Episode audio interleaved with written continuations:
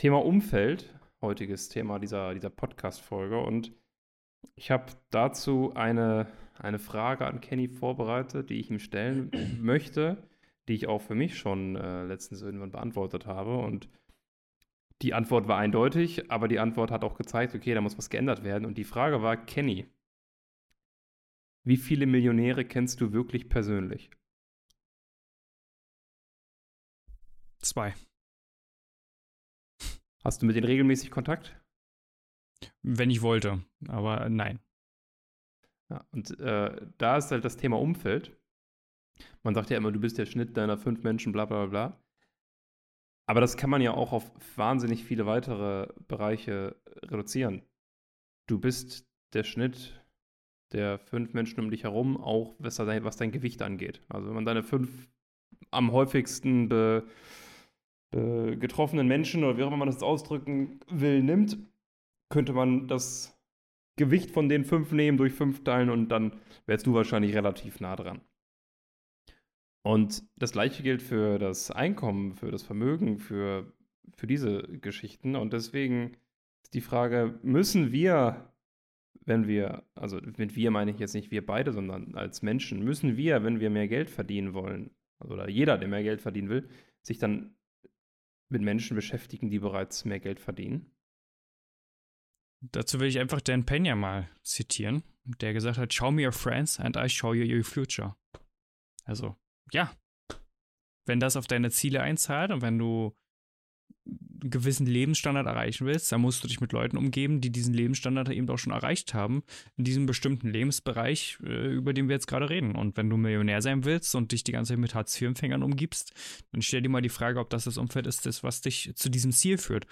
Ohne deine Wertung von der einen oder der anderen Seite zu übernehmen, sondern es geht einfach wirklich nur darum, was zahlt auf deine Ziele ein. Und nicht ohne Grund habe ich eine sechsstellige Summe hingelegt, um Q3, Q4 diese, nee, Q4, Q4 dieses Jahres in eine Mastermind einzutreten, wo eben genau das der Fall sein wird, wo ich mich mit Menschen umgebe, die eben Millionäre sind. Und also die, die Frage stellt sich für mich mittlerweile nicht mehr. Brauche ich ähm, Menschen, die Millionäre sind oder Menschen, die finanziell frei sind, die einen gewissen Lebensstandard haben, um mich herum. Die Frage ist, äh, wie erreiche ich diese Leute? Und unter anderem habe ich diese, werde ich diese Leute erreichen, indem ich mich dort einkaufe in solche Zirkel. Klingt das mal blöd, aber es funktioniert sehr, sehr gut. Man, also man lernt ja auch Menschen kennen und hat dadurch ja auch eine unfassbare Reichweite, äh, nicht, nee, eine Reichweite nicht, eine unfassbare, ein gutes Netzwerk, was man sich dann aufbaut. Und ich glaube, also die, die, zu erzählen, dass man 100, äh, äh, dass man so viel Geld ausgibt, um dann eben einzutreten in so einen elitären Zirkel, ist ja für die meisten Menschen so völlig surreal. Für 99 Prozent. Aber das ist ja das Unternehmer-Mindset schlechthin. Weil du gehst ja nicht da rein und sagst, hey, das sind jetzt für mich 100.000 Konsum und Kosten, sondern das ist ja ein Investment. Absolut. Und ich, äh, das verwundert mich auch immer wieder. Das habe ich letzt, gestern habe ich da mit Stefan auch drüber gesprochen, dass mich das immer verwundert, dass Leute zum Beispiel Seminare, die vier, fünfstellig kosten, als Ausgabe betrachten. Ich sage immer, wenn ich in so ein Seminar reingehe, da habe ich wenigstens das, was ich dafür investiert habe, wieder raus durch Aufträge, durch Deals, durch Kontakte, die ich dort getroffen habe. Also das ist halt, Netzwerken ist halt so unglaublich wichtig, sein Netzwerk ausbauen. Und lustigerweise habe ich das am Anfang meiner Selbstständigkeit intuitiv richtig gemacht. Ich habe das damals überhaupt nicht gezielt gemacht, aber irgendwie war meine Intuition da richtig gewesen und ich habe mich auch in Seminare eingekauft, wo bereits Millionäre drin waren, wo Leute drin waren, die fünfstellig, sechsstellig im Monat verdient haben, weil ich irgendwie das Gefühl damals hatte, dass das der Schritt ist, den ich gehen muss. Und jetzt mal eine kleine Anekdote am Rande. Um dieses erste Seminar zu besuchen, das hat damals 500 Euro gekostet, plus Flug nach Amsterdam, plus halt irgendein Airbnb und Verpflegung und Co. Das Geld hatte ich damals nicht. Ich habe ja meine Selbstständigkeit begonnen, hatte viele Ausgaben und, und hatte auch keine Ersparnisse. Ich hatte vorher halt nicht viel Geld verdient, also hatte ich auch keine Ersparnisse. Und was habe ich gemacht? Ich wusste, dass ich das brauche und habe einfach alles, was ich nicht benötige, verkauft und habe innerhalb von zwei Tagen das Geld fürs Seminar und für den Flug und alles zusammen verkauft quasi. Und das ist auch so ein Beweis dafür, wer will, der kann. Ja. wenn man, wenn man Wege finden will, dann, dann findet man Wege. Und das ist, das ist spannend ähm, insgesamt auch, wenn man sich anschaut, ähm,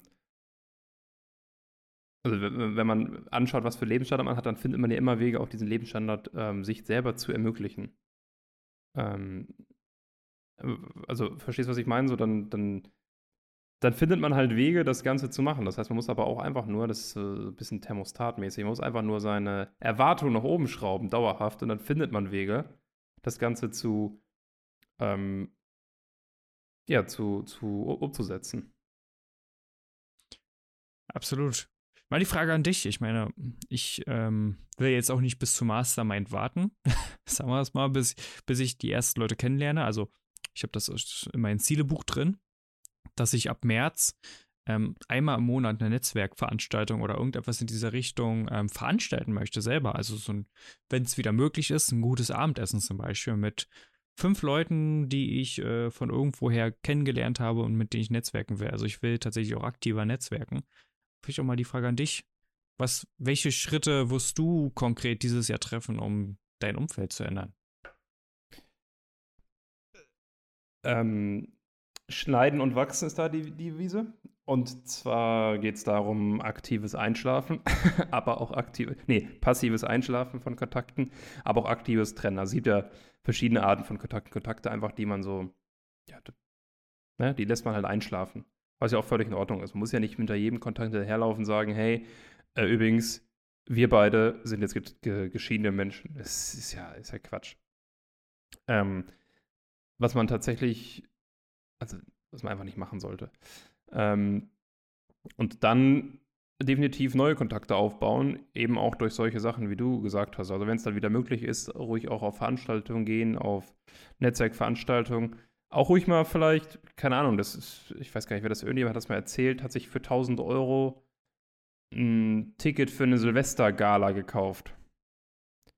Und auf so einer 1000 Euro Silvestergala, da hast du dann keine Leute, die sich da komplett abschießen. Wie gesagt, jedem selbst überlassen. Da hast du auch keine Leute, die Stress machen, die sich prügeln wollen oder sowas. Das ist jetzt nicht Hamburger Kiez oder Berlin-Kreuzberg oder so, als, als Beispiel. Kein irgendwie Partyviertel.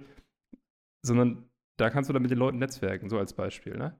Und da einfach zu schauen, hey, was sind Investments, die sich lohnen, um das Netzwerk aufzubauen, weil ähm, wenn man spannende Menschen trifft, können, also man partizipiert ja immer gegen, gegenseitig voneinander.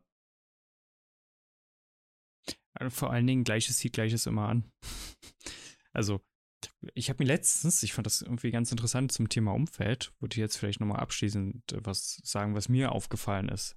Also es klingt so offensichtlich, aber es war für mich nochmal so eine Bestätigung meiner, meiner Sicht. Ist dir schon mal aufgefallen, dass alle erfolgreichen Unternehmer in der Regel mit anderen erfolgreichen Unternehmern, wenn du ihre Biografie liest, zusammen waren? Ich lese zum Beispiel die Biografie von Karl Lagerfeld. Und ähm, ich dachte so, wow, der war nur mit so Riesentypen wie Andy Warhol, ähm, Helmut Newton, großartiger Fotograf, und nur mit so ganz, ganz großen Persönlichkeiten, die irgendwann auch mega berühmt und erfolgreich wurden zusammen, schon in seinen früheren Jahren.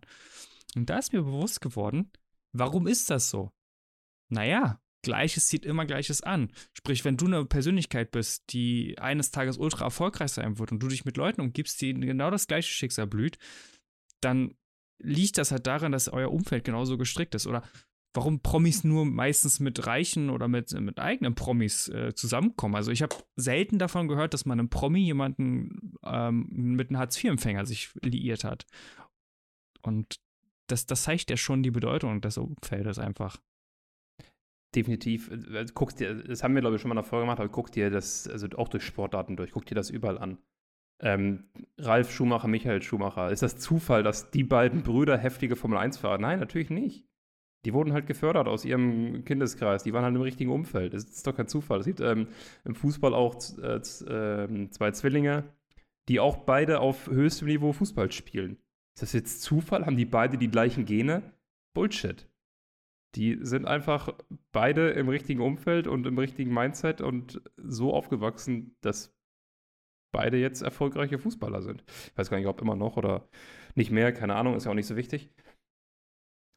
Das heißt, das Thema Umfeld ist etwas, was wahnsinnig unterschätzt wird und auch ähm, unterbewusst viel, viel macht.